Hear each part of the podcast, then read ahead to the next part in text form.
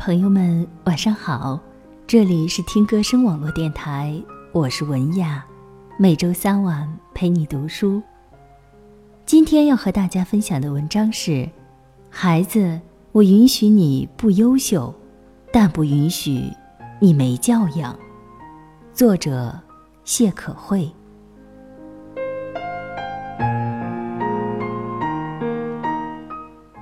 海边度假的时候，许多孩子一起玩沙子。女儿一路小跑，准备去抢夺别人的玩具。我一把抓住女儿刚要落下的手，把她拉了回来。女儿俨然已经是个人精，见到我母亲就佯装哭泣。她是笃定了她外婆会责备我，不由分说的责备我。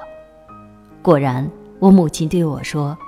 你把孩子弄哭了，抢玩具不正是孩子的占有欲的表现？这是孩子的必经时期，不必大惊小怪。女儿看着我，露出得意的样子。我说：“三岁见老，不放大孩子的缺点，但也不能纵容孩子的坏习惯；不被打，但也不能打人，这是一个人最起码的教养。”母亲没有吭声。回去的路上，我和母亲说了一个故事。一个残疾的小男孩，天生并不灵敏，除了身体上的缺陷之外，似乎大脑的发育和接受新事物的能力也比较弱。他每一次考试都是班级的最后几名，可是他却是班上人缘最好的。在小学的时候，他有很多朋友，外出秋游的时候。总是有很多同学争先恐后想帮他推轮椅。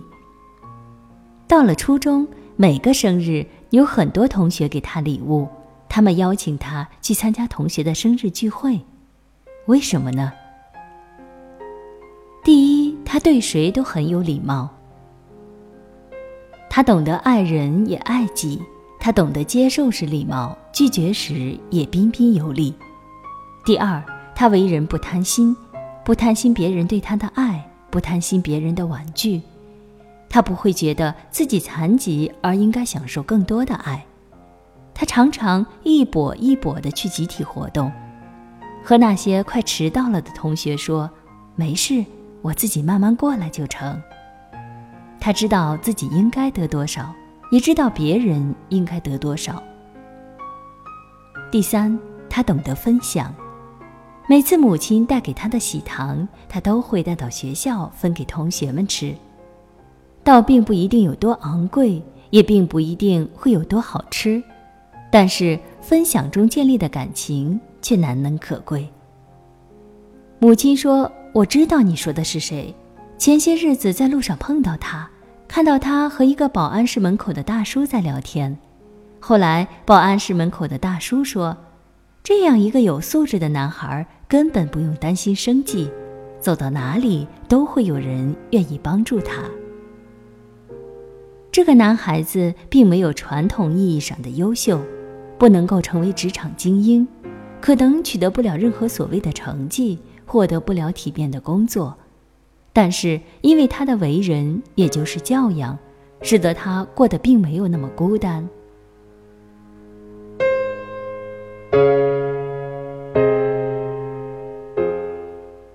能力决定了一个人飞得高不高，而教养决定了一个人飞得远不远。我认识一个培训机构的校长，他以前在学校的时候做过一个研究，他发现，一个班上如果这个学生有足够好的人缘，为人善良，那么长大后必定能够在社会上获得一席之地。而那些成绩优异但有些孤僻的孩子，可能在学校里尚且出色，到了社会之后，除去一部分成为了顶尖的科研人才，剩下的便默默无闻，甚至还有一些至今找不到一份好工作。因为在社会上摸爬滚打很多年后，你就会发现，除去一部分智商卓著、能力超群的人。也许并不需要比拼情商外，大部分人需要的就是拼人品。而这个人品与他的成长环境、家庭教养密不可分。如果说外貌是人的第一张名片，那么教养就是一生的盔甲。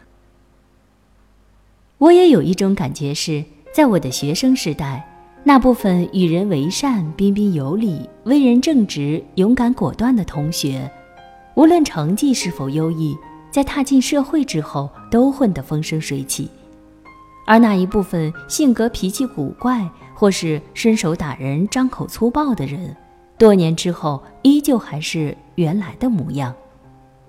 其实，到了我们这代人成为家长之后，大部分人还是会不经意走了父母的老路，把大部分精力放在了培养孩子的能力上，比如什么时候会开口说话，什么时候会走路，什么时候会写字，什么时候会数数。但我们最不能忽略的。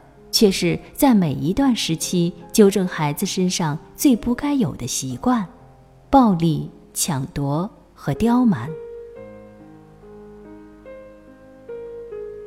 我特别认同有一句话是：穷养也好，富养也罢，但教养最不可缺。孩子从来不是我们的工艺品，但我们有责任让孩子成为一个有教养的人。不磨平孩子的个性，也不纵容孩子的缺点。未来的某一天，希望他活在人世，对于他自己是一件高兴的事，而对于人间是一个美好的存在。